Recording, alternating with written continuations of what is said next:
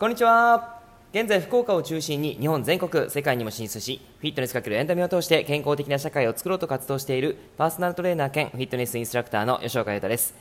さて今日は昨日の引き続きになるんですけども最強の抗酸化食品というものをお話ししていこうと思います。まあ、昨日老化の話をして、えー、老化をさせるものっていうのはこういうものだよっていうことをお話ししてるんですね。で、えーと、やっぱりその酸化ということがキーワードになってきてその抗酸化作用があるものということを今日はお話ししていこうと思うんですけども、えー、最強の食品ですね。抗酸化作用が最強の食品。これは何かっていうとニンニクになります。ニンニクですね。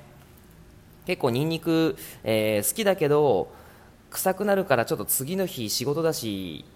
食べれないなっていう方結構多いんじゃないかなと思うんですね、まあ、敬遠している方って結構多いんじゃないかなと思うんですけども。ニンニクはですね一時的に臭くなることを我慢すればですね、えー、あなたの体内の酸化を防いで老化を予防するということができます。えー、ニンニクにはアリシンというものとスコルジニンという成分があるんですね、はい、アリシンというのは何かっていうと匂いの成分です。強力な殺菌作用があってタンパク質を消化しやすくてビタミン B1 の吸収を促進します。えっと、疲労回復効果とかですねビタミン B1 にはあったりするんですけどもその例えばそうですね、えー、うなぎであったりマグロであったりレバーであったりそういったものにビタミン B1 は入ってるんですけどあの今の季節とか夏バテ防止ですごくいいですよ。それを食べて、えー、ニンニクも一緒に食べるということが最強にいいですね。えー、それはですね、あのアリシンという成分が入っているからです。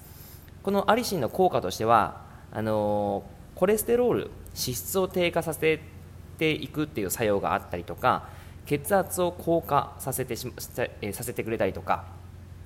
あとはもちろん抗酸化ですね。抗酸化力は本当に最強なので、えー、体内のサビを、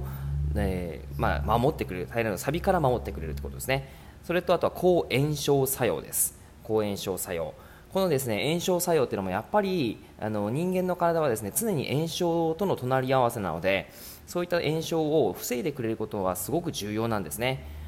えー、というわけでニンニクはですねめちゃめちゃ重要です。はい。あのー、結構臭さを、まあ、その我慢すればというか、あのー、乗り越えればすごくいい恩恵があるので、ね、ぜひ食べてほしいなと思うんですけども。ああとスコルジニンの話をしなかったですね、えー、スコルジニン。これはですねニンニクのえー、まあ、これ強力な酸化還元作用っていうものがあってそれを新陳代謝を盛んにするんですね、まあ、代謝を盛んにしますよ。でホルモンをホルモン系を刺激してい、えー、きます。なので、まあ、あのホルモンをの分泌を促進してくれたりとかあとは抗ストレス作用であったりとか、えー、コレステロールの減少作用であったりとかビタミン B1 の吸収促進あとビタミン B6 もそうですね、はい、吸収促進をしてくれたりします。はい、というわけで、まあ、めちゃめちゃですねいいものがこのニンニクになります。でこのニンニクっていうのはですねあのなぜこなぜ抗酸化作用が高いかっていうと夏野菜だからなんですね。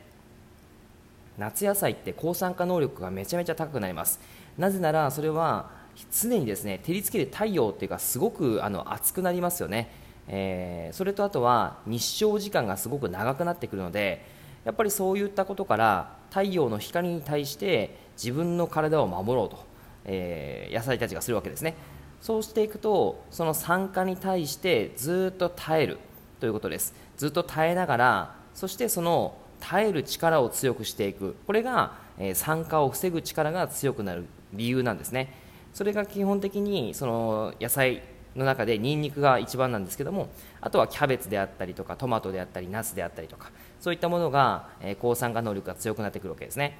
はい、というわけで、まあ、ニンニクはすごくいいものなのであのぜひ食べてほしいんですけども、まあ、例えば普通にそのもつ鍋あの今僕が福岡に住んでいるので、えー、福岡のもつ鍋とかはすごく、まあ、おすすめではありますし低カロリーですね、えー、おすすめですしあとはそうですねニンニクをスライスして、まあ、ちょっと焼いて、えー、たあのお肉と一緒に食べてあげたりとかあとはニンニクをうんすって、えー、何かに、まあ、魚でも魚ちょっと微妙かな。あの、はい、何かに入れてもらえばいいかなと思いますので、えー、ぜひそんな形でぜひ使ってもらえばと思います。はい、えー、今日は以上です。聞いていただいてありがとうございました。ではでは良い一日を。